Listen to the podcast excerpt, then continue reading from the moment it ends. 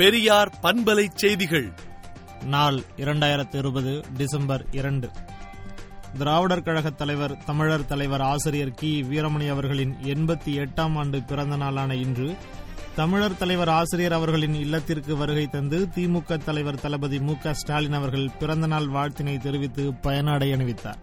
திமுக பொதுச் செயலாளர் துரைமுருகன் துணை பொதுச் செயலாளர் க. பொன்முடி திமுக முதன்மை செயலாளர் கே. என். நேரு ஆகியோர் தமிழர் தலைவர் ஆசிரியர் அவர்களுக்கு பயனாடை அணிவித்து பிறந்தநாள் வாழ்த்தினை தெரிவித்துக் கொண்டனர்.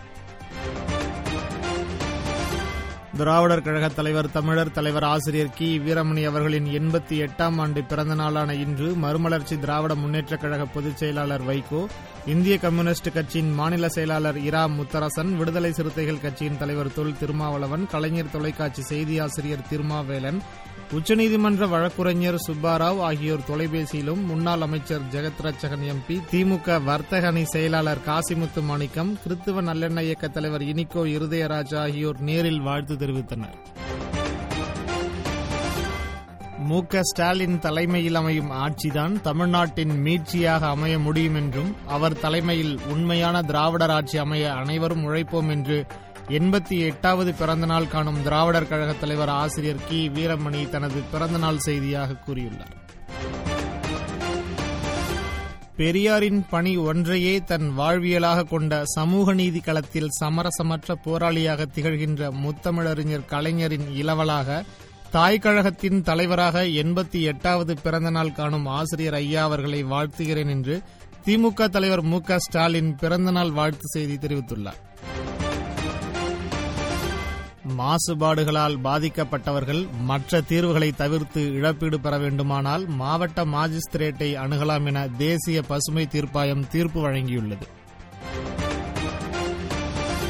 சென்னை துறைமுகத்தில் பழுதடைந்து உள்ள வானிலை ஆய்வு ரேடாரை சீரமைக்க வேண்டும் என பிரதமர் மோடிக்கு திமுக எம்பி தயாநிதி மாறன் கோரிக்கை விடுத்துள்ளார். மருத்துவ படிப்பில் அரசு பள்ளி மாணவர்களுக்கான ஏழு புள்ளி ஐந்து சதவிகித உள்ஒதுக்கீட்டில் இடம் கிடைத்தும் காத்திருப்போர் பட்டியலில் இருக்கும் மாணவிகளுக்கு இடம் வழங்க நடவடிக்கை எடுக்கப்படும் என சென்னை உயர்நீதிமன்றத்தில் தமிழக அரசு உறுதியளித்துள்ளது. பைசர் பயோன்டெக் தயாரித்த கொரோனா தடுப்பூசிக்கு பிரிட்டன் அரசு ஒப்புதல் அளித்துள்ளது. அடுத்த வாரம் முதல் பிரிட்டன் முழுவதும் கொரோனா தடுப்பூசியை பொதுமக்களுக்கு போட அந்நாட்டு அரசு ஏற்பாடு செய்துள்ளது.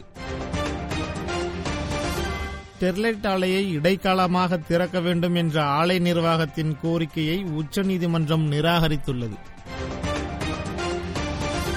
ஐசிஎஃப் உள்ளிட்ட ரயில்வே பணிமனைகளை தனியார் மயமாக்க அறிக்கை தயாரிக்கப்பட்டு வருகிறது என ரயில்வே வாரிய தலைவர் வி கே யாதவ் தெரிவித்துள்ளார். இதனால் ரயில்வே ஊழியர்கள் அச்சத்தில் உள்ளனர்.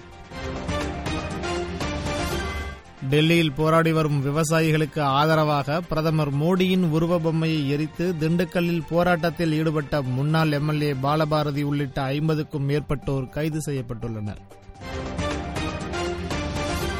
மண்டல் குழு பரிந்துரைகளை செயல்படுத்துவதற்காக நாற்பத்தி இரண்டு மாநாடுகளையும் பதினாறு போராட்டங்களையும் இந்திய அளவில் நடத்தி தமிழ்நாடு மாநிலத்திற்கு மட்டுமல்ல இந்திய துணைக்கண்டம் அனைத்திலும் வாழும் பிற்படுத்தப்பட்டோருக்கு இருபத்தி ஏழு விழுக்காடு இடஒதுக்கீடு பெற்றுத்தர காரணமாக இருந்த நண்பர் வீரமணியை பார்க்கும் போதெல்லாம் சமூக நீதி உணர்ச்சி பெறுகிறேன் என்று கூறிய சமூக நீதி காவலர் வி. பி. சிங்கின் வார்த்தைகளை சுட்டிக்காட்டி தமிழகத்தில் எழுபத்தி எட்டு ஆண்டுகால பொது வாழ்க்கைக்கு உரிய ஒரே பெருமைமிகு தலைவர் திராவிடர் கழக தலைவர் ஆசிரியர் கி. வீரமணி என்று புகழாரம் சூட்டி எழுபத்து ஆறாவது சட்டத்திருத்த நாயகர் வாழியவே என்னும் தலைப்பில் விடுதலை நாளேடு தலையங்கம் தீட்டியுள்ளது.